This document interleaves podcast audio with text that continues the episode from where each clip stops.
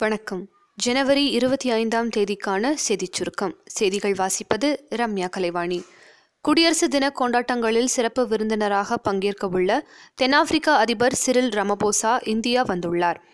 டெல்லியில் நாளை நடைபெறும் இந்திய குடியரசு தினத்தின் ஆண் படையினரின் கம்பீர அணிவகுப்புக்கு என்சிசியில் பயிற்சி பெற்று சிறப்பு தேர்ச்சி பெற்ற இந்திய ராணுவத்தைச் சேர்ந்த லெப்டினன்ட் பாவனா கஸ்தூரி என்ற பெண் ஒருவர் வரலாற்றிலேயே முதல் முறையாக தலைமை தாங்குகிறார்.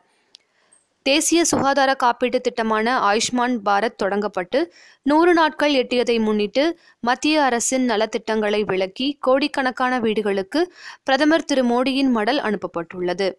இமாச்சல பிரதேசத்தில் கடும் பனிப்பொழிவு காரணமாக இயல்பு வாழ்க்கை பாதிக்கப்பட்டுள்ளது. சாலையில் உறைந்துள்ள பணியால் கடந்த நான்கு தினங்களாக வாகன போக்குவரத்து பாதிக்கப்பட்டுள்ளது.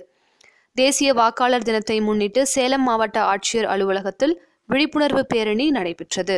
கடந்த ஆண்டு இந்தியா முழுவதும் பரவி மக்களை மிரட்டி வந்த பன்றிக் காய்ச்சல் தற்போது வட மாநிலங்களில் மீண்டும் பரவி வருகிறது. பஞ்சாபில் பன்றிக் காய்ச்சல் காரணமாக கடந்த இருபத்தி நான்கு நாட்களில் இருபது பேர் பலியாகி இருப்பதாக தகவல் வெளியாகியுள்ளது. ஒற்றுமை சிலை அமைக்கப்பட்டுள்ள சர்தார் சரோவர் அணையில் உள்ள முதலைகளை அங்கிருந்து அகற்றும் பணி நடந்து வருகிறது. பணிக்கு திரும்பாத ஆசிரியர்கள் மீது நடவடிக்கை எடுக்க நீதிமன்றம் உத்தரவிட முடியாது எனவும் அது அரசின் பொறுப்பு எனவும் ஐகோர்ட் நீதிபதிகள் உத்தரவிட்டுள்ளனர். திருவையாற்றில் நூற்றி எழுபத்தி இரண்டாவது தியாகராஜர் ஆராதனை விழா இன்று சிறப்பாக நடைபெற்றது. சுதா ரகுநாதன் உள்ளிட்ட ஆயிரத்துக்கும் மேற்பட்ட இசைக்கலைஞர்கள் தியாகராஜர் சமாதி முன்பு ஒன்று கூடி ஒரே நேரத்தில் பஞ்சரத்ன கீர்த்தனை பாடி தியாகராஜருக்கு இசை அஞ்சலி செலுத்தினர். தேனி மாவட்டம் குரங்கணியில் மலை ஏற சுற்றுலா பயணிகளுக்கு தடை விதிக்கப்பட்டுள்ளது. இன்று முதல் ஏப்ரல் பதினைந்தாம் தேதி வரை மலையேற தடை விதித்து மாவட்ட வன அலுவலர் உத்தரவிட்டுள்ளார். புயல் மற்றும் வானிலை நிகழ்வுகளை உடனுக்குடன் அறிவிக்கும் நாடுகள் பட்டியலில் உலக அளவில் இந்தியா நான்காவது இடம் வகிக்கிறது. விளையாட்டுச் செய்திகள்.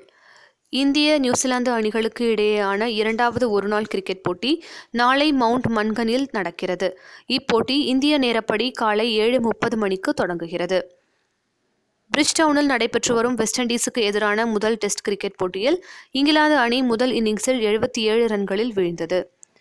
ஐஎஸ்எல் கால்பந்து போட்டியில் கொச்சி நேரு ஸ்டேடியத்தில் இன்று இரவு ஏழு முப்பது மணிக்கு நடைபெறும் அறுபதாவது லீக் போட்டியில் Kerala Blasters Atletico de Kolkata அணிகள் மோதுகின்றன. வானிலை அறிக்கை. தமிழகம் புதுச்சேரியில் ஓரிரு இடங்களில் லேசான மழை பெய்ய வாய்ப்பு உள்ளதாக சென்னை வானிலை ஆய்வு மையம் தெரிவித்துள்ளது. நாளைய சிறப்பு. இந்திய குடியரசு தினம் சர்வதேச சுங்க தினம் தடுப்பூசியை கண்டுபிடித்த எட்வர்ட் ஜென்னரின் நினைவு தினம் கணிதவியலாளர் கெய்லியின் நினைவு தினம் இத்துடன் இன்றைய செய்தியறிக்கை நிறைவு பெறுகிறது. மீண்டும் நாளை சந்திப்போம்.